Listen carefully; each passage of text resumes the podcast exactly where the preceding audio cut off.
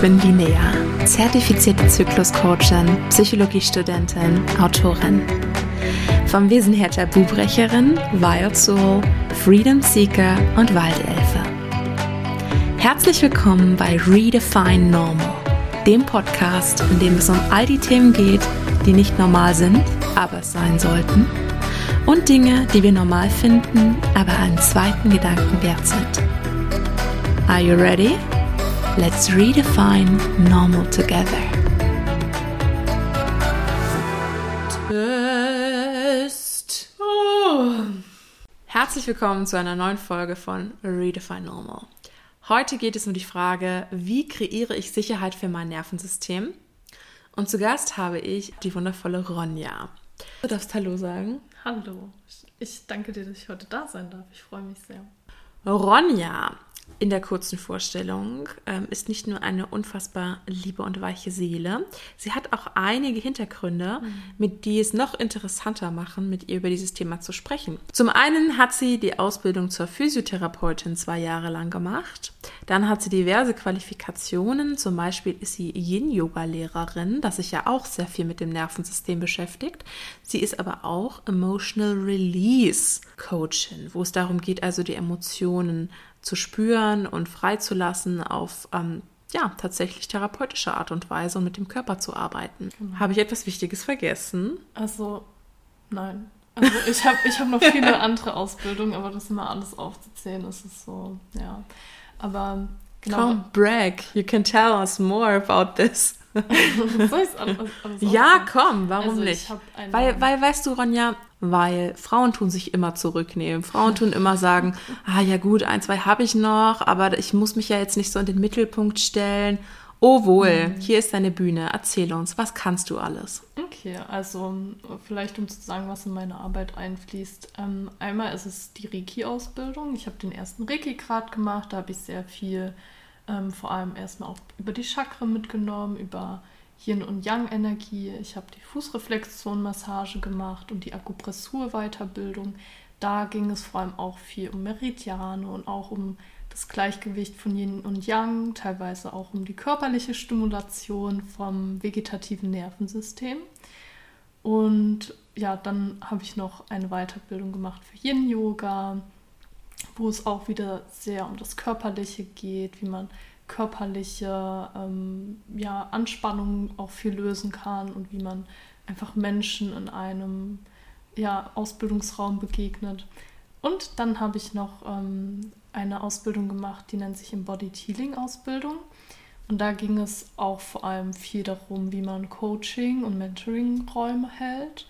Im 1 zu 1 Setting vor allem auch viel. Und es ging um so eine Mischung aus Bioenergetik, Psychologie, und ähm, ja auch Wissenschaft. Und da ging es vor allem auch viel um Traumasensibilität auch, also dass man wirklich traumasensibel für jeden Menschen den Raum halten kann. Hm. Und das hatte auch sehr viel mit dem Nervensystem und unseren Emotionen zu tun. Man kann so lange mit Ronja reden, ihr glaubt es gar nicht. Wir haben gestern auch wieder bis halb eins oder was es war gesprochen und sie war aber auch schon was um vier hier und die ganze Zeit geredet und geredet. Normale Leute tun sich, glaube ich, irgendwelche Filme zwischendurch ansehen oder so.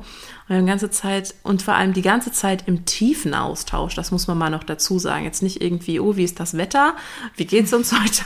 Sondern direkt eingestiegen mit innere Kindkarten und äh, das, was steckt dahinter und welche Schmerzen und ja, ja, also eine sehr gute Interviewpartnerin hier. Das ist mein Normal. Das ist normal. richtig, das ist unser Normal, das äh, muss man dazu sagen. Wir sind so. Was ist überhaupt das Nervensystem? Das Nervensystem. Ja. Ähm, ich würde sagen, das Nervensystem ist die Informationsautobahn unseres Körpers. Unser Nervensystem ist eigentlich der Dreh- und Angelpunkt unseres ganzen Lebens, unseres ganzen Erlebens. Denn was macht unser Nervensystem? Es besteht aus zwei Teilen, dem peripheren Nervensystem, dem zentralen Nervensystem. Und das zentrale Nervensystem, das finden wir in unserem Rückenmark wieder und, in unserem Gehirn und das verarbeitet Informationen und welche Informationen verarbeitet es? die Informationen unseres peripheren Nervensystems. Was macht unser peripheres Nervensystem? Es nimmt Informationen auf. Das heißt, wir haben in unserem ganzen Körper verteilt ganz viele Nerven und die enden zum Beispiel an unserer Hautoberfläche. Wir nehmen hier Berührung wahr, die werden an unser Gehirn weitergeleitet. Wir haben Nervenendungen in unseren Sehorganen und dort ja visuelle Reize wahr, die werden an unser zentrales Nervensystem geleitet, verarbeitet.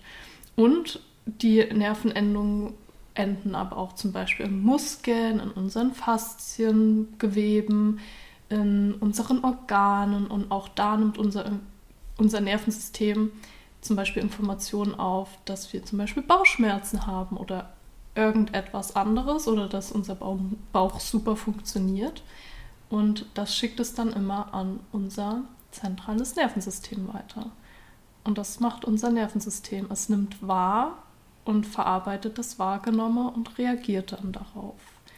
Und wenn ihr jetzt denkt, dass das schon richtig viel ist, dann habt ihr aber noch nichts vom, vom Sympathikus und Parasympathikus gehört. Ich meine, mit Sicherheit habt ihr das schon mal gehört. Magst du uns dazu? Also ich kann dazu auch einige Dinge sagen, mhm. aber ich würde es ähm, runterbrechen lieber, weil die natürlich im Psychologiestudium spielt es eine große Rolle. Ja. Ähm, gerade ging es auch in der Gesundheitspsychologie sehr, sehr intensiv um dieses Thema. Ähm, ich habe aber noch eine leichte PTBS von diesem, von diesem Fach, ähm, weil es um sehr viele chemische Verbindungen und ähm, Hormonzusammenhänge und Hormonaufbaugeschichten geht. Mhm. Und deswegen würde ich lieber jemanden, der das Ganze ein bisschen menschenfreundlicher erklärt, mhm.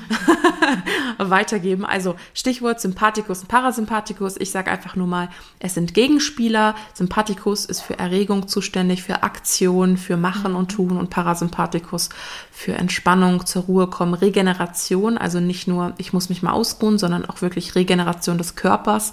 Ja. Und da die beiden, wie gesagt, mit, mit verschiedenen Organen verknüpft sind und auch direkt mit dem Gehirn, ähm, mhm leiten sie in gewisser Weise auch die Hormonausschüttung von zum Beispiel Stress oder auch Ruhehormonen. Und das wiederum könnt ihr, wie ihr euch vorstellen könnt, ähm, zu noch viel weiteren Kaskaden führen.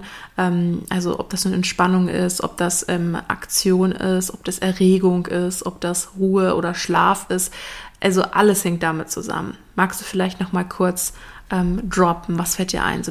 Also ich schließe mich dem auf jeden Fall einfach auch an. Also Sympathikus würde ich immer ähm, ganz leicht runtergebrochen so erklären. Der Sympathikus ja, reguliert halt solche Sachen, dass wir ähm, einfach unser, unsere, unseren täglichen Doings nachgehen können. Also unser Sympathikus reguliert zum Beispiel jetzt auch unseren Herzschlag oder aktivere Prozesse. Also er nimmt quasi Reize wahr, die dazu führen, dass wir zum Beispiel jetzt eher in Bewegung kommen und die dazu führen, dass wir auch zum Beispiel eher im, also überleben können, dass wir überlebensnotwendige mhm. ähm, Prozesse quasi in unserem Körper ja stattfinden lassen können. Und der Parasympathikus ist eher für die nicht überlebenswichtigen Prozesse verantwortlich, die aber also die im Notfall jetzt nicht überlebenswichtig sind, die aber langfristig sehr überlebenswichtig sind. Also wie zum Beispiel der Parasympathikus reguliert unsere Verdauung, die ja nur stattfindet quasi, wenn, wenn wir genug Entspannung haben. Also, Wobei das lustig ist, sorry, weil mit der Verdauung ist es ja auch so, dass wir dass es immer heißt, man sollte nicht direkt, bevor man schlafen geht, ist, essen. Und man, jetzt könnte man denken, ja, schlafen ist ja Entspannung. Dabei kann man sicherlich sehr gut verdauen. Und tatsächlich ist das aber nicht der Fall. Das mhm. heißt, während des Schlafes ja, ich will nicht sagen, setzt die Verdauung komplett aus, aber sie wird durchaus unterbrochen, weil Schlaf wirkt für uns vielleicht für etwas sehr Beruhigendes und es ist auch etwas für den Körper Beruhigendes.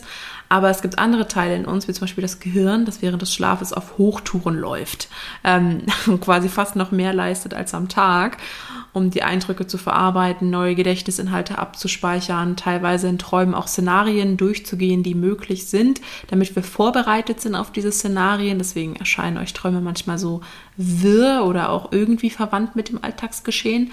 Ähm, Das heißt, das ist nicht per se eine Ruhepause in dem Sinne. Sprich weiter. Entschuldige. Ja, genau, also dem kann ich mich sehr anschließen. Also im Schlaf ist es ja auch so, dass, also so habe ich das quasi runtergebrochen auch gelernt, dass quasi ähm, die Verdauung ja auch ähm, aussetzt, weil quasi unser Körper er die ganzen Informationen des Tages verarbeitet im Gehirn. Verdaut, sagen wir so. Es kann nur eins verdaut werden: ja. Information oder Nahrung. Genau.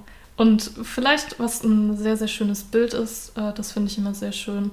Also, wenn zum Beispiel ähm, dir jetzt in der Steinzeit oder Zeit, wo du zum Beispiel jetzt einem Säbelzahntiger begegnen konntest, dann bist du in dem Moment, wo du dem Säbelzahntiger begegnet bist, hat dein Sympathikus vor allem eingesetzt und dein Parasympathikus sich ausgeschaltet. Das heißt, solche Prozesse wie eben die Verdauung sind ausgeschaltet worden, weil es dann nur darum ging, dass du jetzt entweder angreifen kannst oder dass du wegrennen kannst.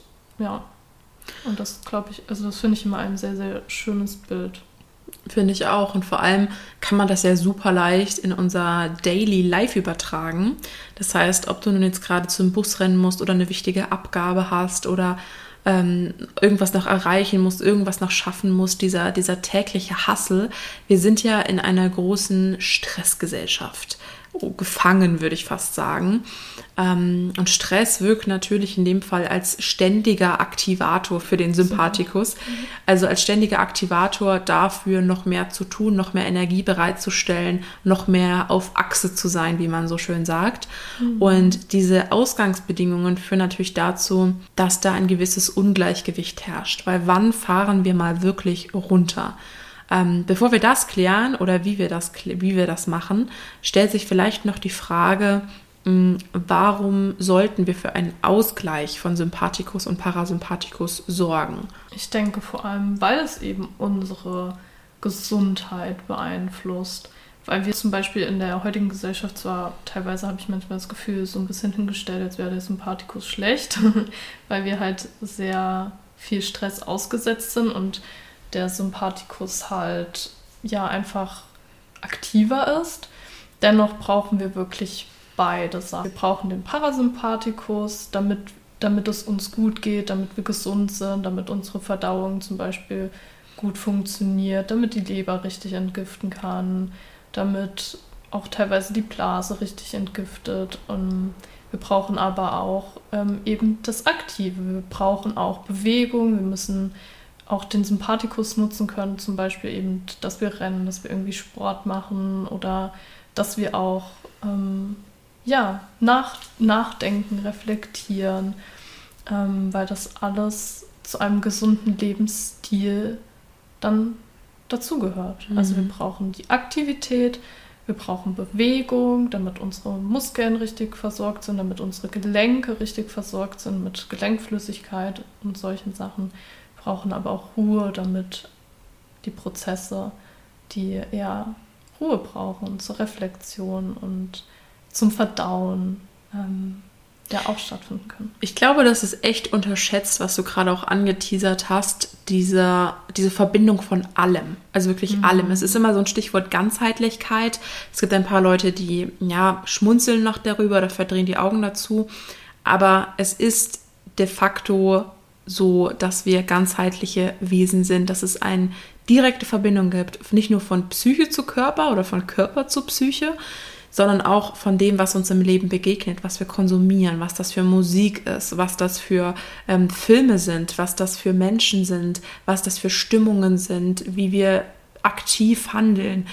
All das beeinflusst uns und nicht nur nicht nur, ob wir uns gut oder schlecht fühlen, sondern auch unsere Gedanken, unsere Gefühle, die Art, wie wir Dinge auswerten, unsere Glaubenssätze, unsere Hormonabläufe, demnach also auch unsere Verdauung, unsere innere Uhr, ähm, wann wir schlafen gehen, wie wir uns verhalten, mit wem wir uns treffen, also wirklich alles, alles, was du tust oder nicht tust, beeinflusst dich auf mehr als vorstellbaren Ebenen, um es mal so zu sagen. Und es ist auch nicht unsere Aufgabe, jedes Mal, wenn wir das tun, darüber nachzudenken, auf welchen Ebenen beeinflusst mich das jetzt alles. da wirst du ja gar nicht mehr fertig, irgendwas in Gang zu setzen.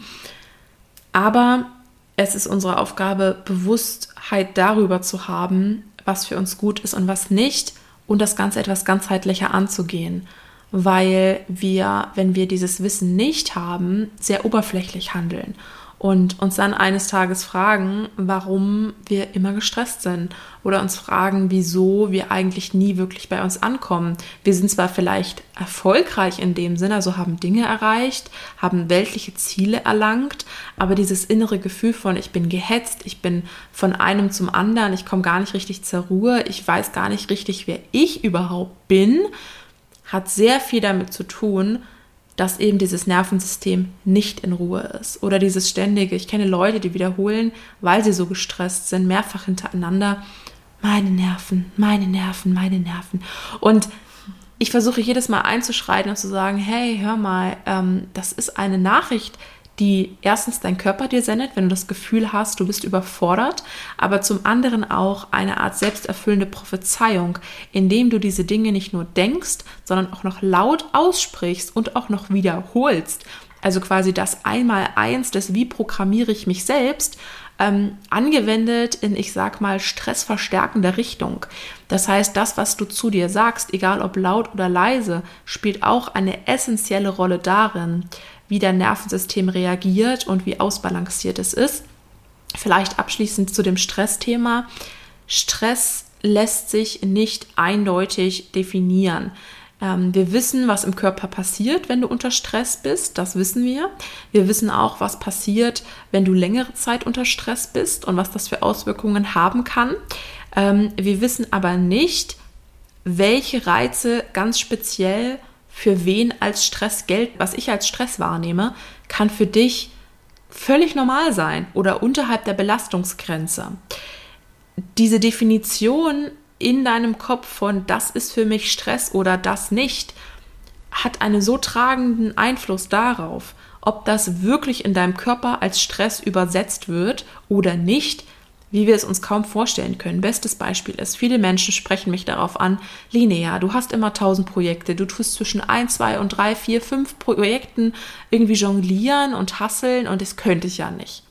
So, und für mich ist das so, ja, ich habe viel zu tun, aber ich ziehe aus diesen Projekten sehr viel Energie, ich habe sehr viel Spaß daran, es ist mein Selbstausdruck. Wenn andere Menschen das tun würden, was ich tue in diesem Fall, würden sie sagen, oh mein Gott, das ist viel zu viel, das will ich nicht, das kann ich nicht, das stresst mich. Und ich sage, ja, ich habe viel zu tun, aber es macht mir Spaß. Es ist ähm, natürlich manchmal etwas viel, aber dann merke ich das auch und tu mir eine Auszeit nehmen.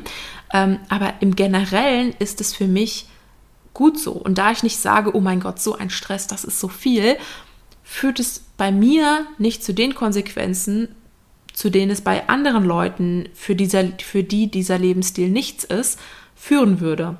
Und ähm, deswegen sage ich, es ist eine ultra individuelle Geschichte. Frag dich also selbst, bin ich gestresst? Fühle ich Verspannungen? Fühle ich Symptome der Stressigkeit? Ähm, ja, das wäre der Ansatz und nicht, was beurteilt jemand anderes als stressig. Vielleicht können wir kurz zusammenfassen, wo wir jetzt gerade von Stress gesprochen haben. Ähm, was würdest du sagen, sind Alarmsignale für unser Nervensystem? Was tut das Nervensystem in Aufruhr versetzen oder durcheinander bringen? Geräuschpegel, der dich halt dauerhaft umgibt oder mhm, ja. dass du einem Job zum Beispiel nachgehst, der dich nicht glücklich macht, ähm, kann, kann tatsächlich auch ernährungsbedingt sein. Es gibt Nahrungsmittel, die sind nicht gut für dein Nervensystem und können dysregulierend wirken. Ähm, es kann vielleicht auch die falsche Bewegung sein oder dass du dich nicht intuitiv bewegst und ähm, halt eher einem Plan von Sport nachgehst, der nicht zu deinem Körper oder nicht zu deinen Bedürfnissen gerade passt, mhm. wozu wir auch mehr erzählen in einer anderen Folge. Der Intuitionsfolge, ja. Genau. Ja, das sind so allgemein erstmal so ein paar Beispiele, die mhm zu Stress führen kann und dass dein Nervensystem dysreguliert ist. Mhm. Und Dysregulation, wenn wir das nochmal zurückführen auf das, was wir am Anfang gesagt hatten, also auf die Geschichte mit dem ständigen Kampf des Überlebens, Dysregulation können wir also einfach übersetzen ähm, mit ja, fehlender Sicherheit. Hm. Überlebenskampf in dem Sinne, der dann hm. eingeschaltet wird, vielleicht auch auf niederer Ebene, aber wird erstmal aktiviert. Das heißt, wenn wir eine Dysregulation feststellen, wie stellen wir die fest? ich hätte gesagt, wir stellen sie fest, zum Beispiel durch Stress, ähm, aber auch durch Ermüdung, ähm, auch wenn wir genug mhm. geschlafen haben. Wie, so, wie merke ich, dass mein Nervensystem nicht reguliert ist? Genau. Also es gibt quasi zwei Hauptrichtungen im Groben. Natürlich gibt es immer viele Unterkategorien, aber zum einen kann es sein, dass wir entweder eher in so einen Freeze-Modus kommen, also dass wir eher wie so einfrieren, also dass wir keine Energie zum Fließen bringen, eher gelangweilt sind ähm, und das Gefühl haben, dass wir ja eher so ja unerfüllt leben und keinen Antrieb in unserem Leben haben. Das kann ein Zeichen von Dysregulation sein oder innerlichem Stress, der halt aber nicht so, ich sag mal, nicht so extrovertiert nach außen sichtbar ist. Und dann kann es aber auch sein, dass es eben eher so diese extrovertierte Richtung ist, dass wir sehr aufgedreht sind, dass wir uns viele Sorgen machen, dass wir ständig irgendwie in Panik sind, dass wir sehr schreckhaft sind, wenn bestimmte Geräusche zum Beispiel irgendwie unerwartet irgendwie auftreten. Hm. Also, erkennst du dich da wieder? Jetzt natürlich die große Frage, wenn wir das so alles wissen, wie kreiere ich denn Sicherheit für mein Nervensystem? Und da kann man, wie gesagt, auf verschiedenen Ebenen ansetzen. Hm. Wir wollen euch ein paar Beispiele vorstellen. Ähm, das kann natürlich einfach ganz, ganz simpel anfangen mit Ruhe. Hm. Ruhe heißt wirklich Ruhe. Das heißt Ruhe vor deinen Gedanken, das heißt auch vor allem Ruhe im Außen. Das heißt mal kein Handy, mal kein Fernsehen, mal kein Gespräch, mal keine Interaktion, einfach Ruhe, keine Reize aufnehmen. Hilfreich natürlich auch immer an der Stelle erwähnt ist Natur. Da gibt es also wirklich diverseste Studien, egal ob das nun Waldbaden ist, ob das ein Spaziergang ist. Natur in Verbindung mit der frischen Luft in Verbindung mit dem keine anderen Reize, in Verbindung mit dem womöglich noch Bewegungselement, tut sehr viel. Ja, was auf jeden Fall auch Sicherheit im Nervensystem kreieren kann, ist die Atmung. Dass wir ähm, bewusst atmen, tief atmen, vor allem auch, ähm, ja, beispielsweise auch einfach länger ausatmen als einatmen, weil das quasi, ja, unser Zwerchfell stimuliert. Unser Zwerchfell stimuliert dann quasi durch längere Ausatmung unser Herz. Das verlangsamt sich dadurch. Und dadurch verlangsamt sich auch unser Blutdruck und so weiter und so fort. Ähm, was auch super, super hilfreich ist, ist Ordnung. Und das zum einen innerlich als auch äußerlich. Also auch einfach ein äußerlich aufgeräumter Raum kann dein Nervensystem super regulieren, für Sicherheit sorgen, dass du dich wohlfühlst und aber auch zum Beispiel Ordnung in innerliche, emotionale, ähm, vielleicht auch ja, psychische Themen zu bringen, ähm, sorgt auch für ganz, ganz viel Sicherheit. Was vielleicht so ein bisschen raussticht, oder weil das sind jetzt alles sehr beruhigende Sachen, ähm, es kann auch sein, das passt wieder zu diesen zwei Typen, dass, es kann auch sein, dass es für dich Sicherheit kreiert im Nervensystem, dass du aus deiner Komfortzone rausgehst und etwas angehst, was du dir schon lange wünschst und dass du siehst und erlebst, dass du das kannst und dass du das halten kannst, dass du mhm. das schaffen kannst. Das kann auch, wenn du zum Beispiel so eine Person bist, ähm, deren Nervensystem in der Richtung eher dysreguliert bist, dass du eher einfrierst, wenig machst, zu Hause auf der Couch liegst und dich langweilst, obwohl du dir mehr wünschst, dann kann auch das Sicherheit in dir kreieren, dass du da aus dir rauskommst und die Dinge schaffst und angehst, die du dir eben wünschst. Ja. Ich habe noch eine Ergänzung zu der Atmung. Und zwar fand ich sehr interessant, als in meiner Yoga-Ausbildung ähm, die yogische Vollatmung aufgetaucht ist, was jetzt irgendwie wie so ein ganz großer Begriff klingt, aber für uns alle von Vorteil ist und wirklich kein Riesending. Und zwar hast du vielleicht schon mal davon gehört, dass wir auf verschiedene Arten, dass wir auf verschiedene Arten atmen können. Also wir können meinetwegen, und das tun die meisten Leute im Alltag, was im Übrigen insbesondere diesem stressigen Lebensstil geschuldet ist, ähm, eher im Brustkorb atmen. Also eher oberflächlich, eher leichte Atmung, eher schnelle Atmung. Ähm, wir können aber auch in den Bauch hineinatmen und sogar in die Flanken, also so an die Seiten. Und eine yogische Vollatmung bedeutet nun nicht nur eine tiefe Atmung, sondern gleichzeitig auch die Verbindung von Bauchatmung mit der Flanken- und Lungenspitzenatmung sodass dann ein Atem entstehen kann, der gleichzeitig raumgreifend, aber auch tief ist.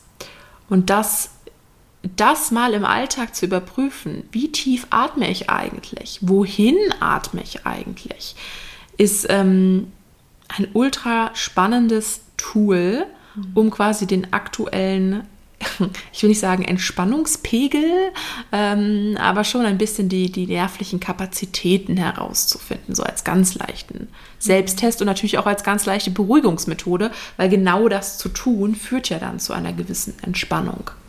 Ja. Jetzt hatte ich dich unterbrochen. Ich wollte nur, bevor wir völlig abgeschwiffen sind, ja. Ich war eigentlich auch ähm, dahingehend fertig. Ich dachte, vielleicht willst du noch ein, zwei Sachen nennen, falls du magst. Aber was ich noch kurz ja. ergänzen wollte, das hatten wir auch in der Physiotherapie-Ausbildung. Ähm, da hatten wir auch das Fach Atemtherapie. Mm. Da hatten wir auch ähm, die Bauchatmung, die Flankenatmung. Was ich auch sehr spannend fand, davon hatte ich vorher noch nie was gehört, war die Rückenatmung. Mm. Auch in den Rücken zu atmen, in verschiedene Rückenbereiche und auch teilweise vielleicht auch bis in den Unterleib zu atmen. Ja. Ah, zum Atem, ich sehe schon, da gibt es auch noch eine so Folge, krass. weil es gibt so vieles zum Atem zu sagen, meine lieben Freunde. Ähm, Atem kann zum Beispiel auch Schmerzen lösen, ja, was schon mal mhm. total Hokuspokus-mäßig klingt, aber was Sinn macht, wenn man sich vor Augen führt, dass Atem ja auch Sauerstoff ist in dem Sinne. Ähm, Atem kann zur Entspannung, Atem kann aber auch zu Energieförderung, also wenn du völlig ja. fertig nach Hause kommst. Atem kann auch entspannen meine, meine liebe Yoga-Lehrerin tut ähm, eine Atemtechnik ähm, im Stau anwenden, um runterzukommen. Mhm. Ähm, aber das ist eine andere Geschichte. Mhm. ja, also viele, viele, viele Wirkungen von richtiger Atmung. Vielleicht werden wir auch nochmal über Yoga sprechen, gesondert. Da gibt es so viele hilfreiche Tools und ähm, Wirkungen für dich. Kommen wir jetzt aber nochmal zurück zum Thema, wie kreiere ich genau. Sicherheit für mein Nervensystem? Natürlich auch ähm, über die Ordnung hinausgehend eine gewisse Zeitlosigkeit. Das meine ich mit Zeitlosigkeit. Wir haben ja immer irgendwelche To-Dos. Wir sind von A nach B, ähm, halten vielleicht kurz noch bei C, weil das ist eine Linie und können alles miteinander verbinden. Aber was heißt wirklich Zeitlosigkeit? Zeitlosigkeit ist wirklich dieses Gefühl von, ich kann aufstehen, was ich, wann ich will. Ähm, oder es gibt mal einen Tag in der Woche, da muss ich nicht dieses oder jenes tun. Es gibt keine Termine in dem Sinne. Mm, es gibt wirklich Zeit für mich. Und Zeit für mich, ja, das kann nach einem stressigen Tag auch mal eine Folge Netflix oder was bedeuten. Aber Zeit für mich ist eigentlich nichts, was mit elektronischen Dingen zu tun hat. Zeit für dich heißt eigentlich wirklich Dinge zu tun, die dich in den Körper holen, Dinge zu tun, die dich in die Ruhe bringen, die dich vielleicht sogar auch in die Reflexion bringen, ähm, einfach Genussmomente zu schaffen. Ob das in der Therme ist, ob das ein Spaziergang mit Freunden ist, ob das eine Selbstmassage ist. Das sind wir übrigens wieder bei der Körperverbindung ob das eine Meditation ist, ob das ein genussvolles Essen ist, habe ich das schon gesagt? Ich finde, es ist ein super guter Punkt. Mhm. Allgemein schon die Zubereitung, dann das zu dekorieren, dann sich Zeit dafür zu nehmen. Wann hast du das letzte Mal, gerade auch wenn du alleine bist, wann hast du das letzte Mal gegessen und einfach nur gegessen? Ja, also dieses Ding von wirklich nur eine Sache zu tun, fällt uns zunehmend schwerer. Und ähm, es gibt ja immer mal wieder so, ich sag mal, ähm, fernöstliche Sprüche, so Weisheitssprüche, so wie ja, nur eine Sache zu tun ist die Erleuchtung. Ähm, und dann denken sich, und dann gab es irgendwie einen Hausmeister und der hat gesagt, ich kann erleuchtet sein beim Fegen. Und die Leute denken sich, hä, wie denn das? Was, wo ist der Sinn dahinter? Ähm, lass es doch einfach von jemand anderen machen oder hör dabei Musik oder was. Und der Punkt ist, es geht nicht darum, die unangenehmen Tätigkeiten oder die langweiligen Sachen wegzuschieben. Es geht immer darum, wie machst du das, was du tust? Wie bewusst machst du das, was du tust? Bist du überhaupt jetzt gerade richtig da? Und diese Fragen haben natürlich eine gewisse Tiefe und ich weiß auch, dass jetzt gerade in dem Moment vielleicht nicht alle Menschen in der Lage sind, sich selbst mit so einer Tiefe zu begegnen. Aber nimm es als Impuls. Es ist auf jeden Fall wert, mal darüber nachzudenken und es auch mal zuzulassen. Weil das, was passiert bei vielen Menschen, wenn sie in Ruhe sind und wenn sie alleine sind, ist eine Art Panik, ist eine Art, ich halte das nicht aus. Ich habe eine Freundin, die muss immer irgendwas hören. Also wenn ich zu Besuch bin bei dieser Familie, ganz liebreizend sind sie alle, aber es läuft immer das Radio. Immer. Teilweise, wenn sie kurz rausgehen, irgendwie mit dem Hund spazieren, läuft das Radio immer noch weiter für eine halbe Stunde. Und ich bin jedes Mal davon ähm, geflasht und ich denke mir, wollen wir nicht mal das Radio ausmachen? Weil diese konstante Beschallung, mal ganz abgesehen davon, dass natürlich die Informationen auch, wenn sie sich wiederholen, in dein Unterbewusstsein sickern, weil du nimmst es nicht bewusst wahr, was da erzählt wird, aber du nimmst es wahr, ähm, ist es halt auch einfach eine Dauerbeschallung, ein Dauergeräuschpegel, eine dauersensorische Einwirkung auf dich und dein System. So musst du das mal sehen. Ähm, und was macht das mit dir? Und was passiert, wenn du wirklich mal alleine bist und nicht alleine mit, ich gucke eine Serie, ich lese ein Buch, sondern wirklich allein, allein mit dir und deinen Gedanken? Allein, allein. allein, allein. Ja, du bist nie wirklich allein. Lass es mich so sagen. Für dich umarmt. Ähm, aber was passiert dann? Das ist eine super spannende Beobachtung und es kann völlig neue Türen eröffnen, wie wir dir, glaube ich, beide aus eigener Erfahrung mitgeben können. Mhm. Ähm, ja, ähm, last but not least natürlich die Grundbedürfnisse überhaupt abzudecken. Ja, das ist gesunder Schlaf, das ist nährende Nahrung. Die Leute sagen immer ausgewogene Ernährung. Ich finde, nährende Nahrung ist viel wichtiger, als dass da irgendwas nach irgendwelchen Leitlinien ausgewogen ist. Intuitives Essen wäre natürlich auch von Vorteil, können wir auch nochmal gesondert drüber sprechen. Ähm, natürlich auch dann solche Dinge wie Wärme, innere und äußere. Ähm, aber auch noch ein, zwei Dinge auf der inneren Ebene. Dann gibt es natürlich noch ein großes Thema, wie du dir selbst unterstützend unter die Arme greifen kannst. Das werden wir gleich ähm, zum Abschluss ansprechen. Zur inneren Ebene ähm, würde jetzt noch gehören der Selbstausdruck. Also solche Sachen wie einfach in Ruhe zu malen, zu sehen, was kommt, Gedichte zu schreiben oder auch in Meditation zu gehen. Und das muss nicht einfach still da sitzen sein. Das kann auch auf eine Kerze schauen oder auf eine Blume oder in Bewegung, dich so zu bewegen, wie es intuitiv sich gut für dich anfühlt sein. Mhm. Also diese Ebene gibt es auch, die dir quasi innere Freiheit und innere Ruhe schenken kann. Und Nach, vor allem, ja, mhm. ich kurz ergänzen? Ja, natürlich. Und ich glaube auch vor allem, ähm, was auch sehr viel mit der inneren Ebene zusammenhängt, ist auch so wieder dieses Thema innere Ängste, innere Glaubenssätze ja. zu lösen. Ja. Auf jeden Fall. Gerade auch ein guter, ein guter Impuls ist auch, ähm, was hat dich als Kind glücklich gemacht? Also wirklich einfach nur in ruhiger Freude erfüllt. Und für manche Leute ist das ein Eis zu essen, für andere ist das mit Murmeln zu spielen oder ähm, Pferde zu beobachten. Das kann alles Mögliche sein. Mhm. Ja, und dann, ähm, was ich gerade schon sagte, ein Self-Help-Tool in dem Sinne, was dein Nervensystem beruhigen kann, was mich überrascht hat in seiner Einfachheit, in seiner Effektivität, ähm, in seiner ständig anwendbaren Möglichkeit. Ähm, ja, progressive Muskelentspannung ist ein Thema, habt ihr sicherlich alle schon gehört, das. Aber ähm, gerade wollen wir auf etwas anderes hinaus, nämlich EFT. Die Emotional Freedom Technik. Ja, ich habe da auch nur Basiswissen zu, aber schon dieses Basiswissen hat mir sehr weitergeholfen.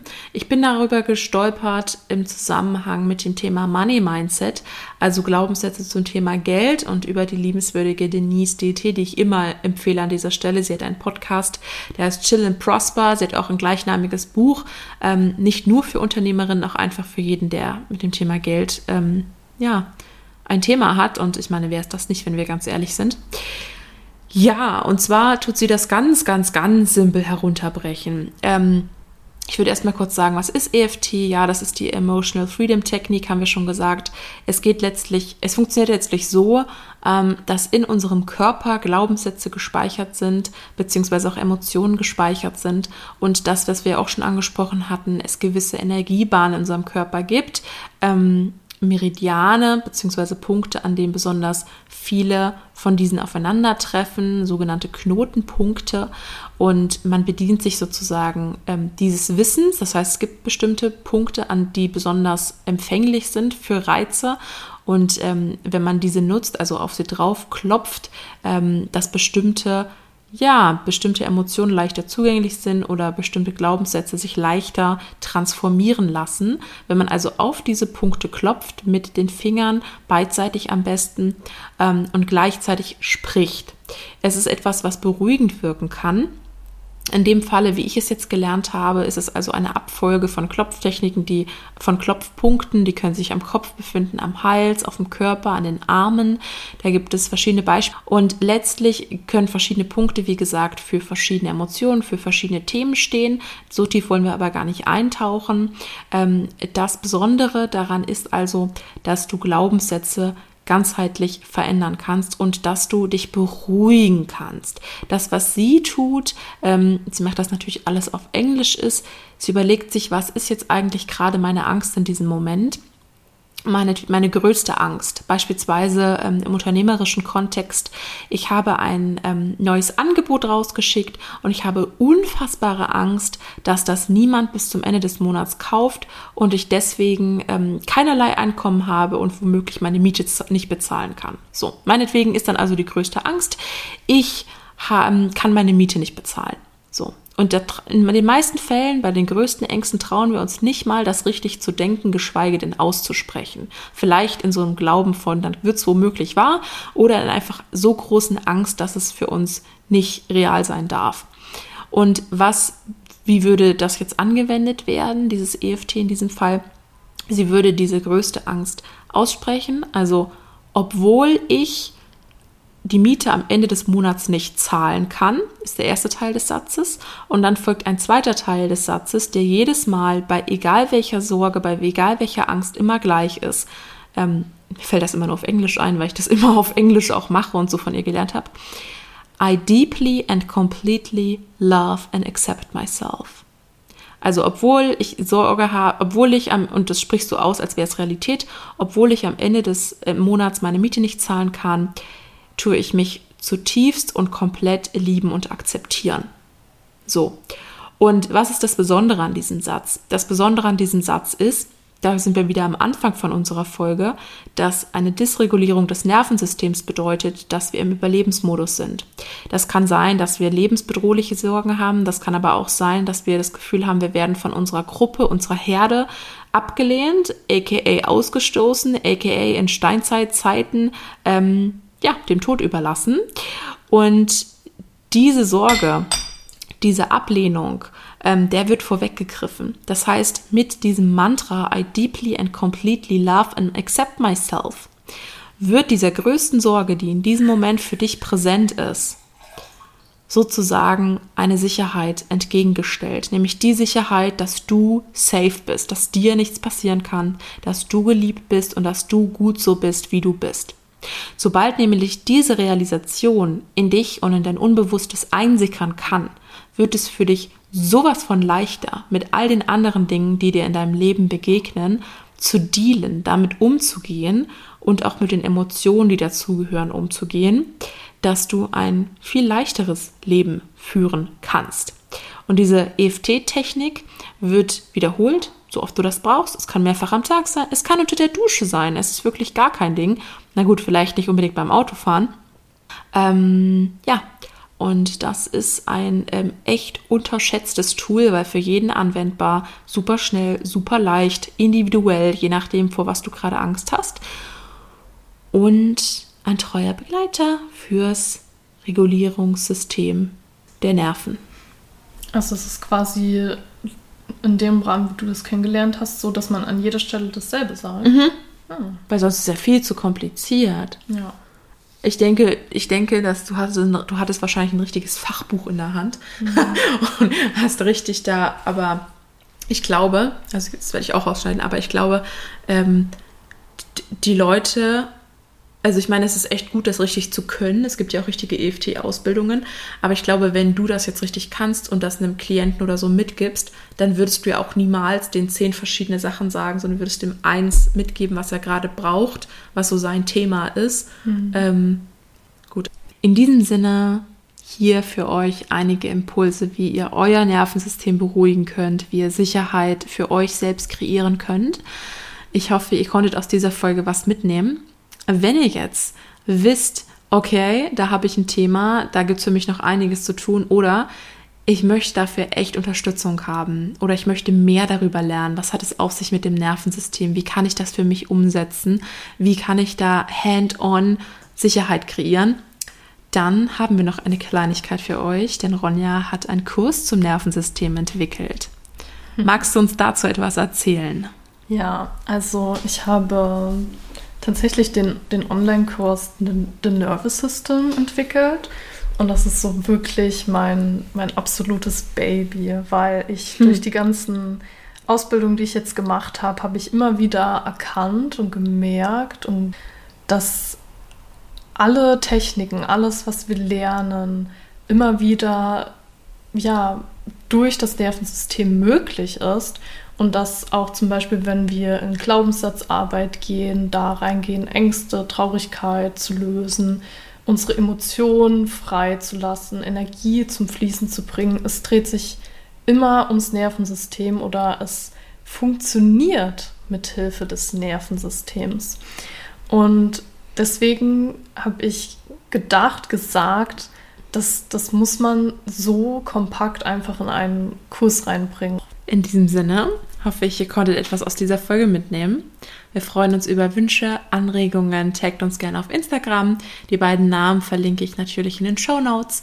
Und wir wünschen noch einen wunderschönen Tag. Tschüss! Bis dann!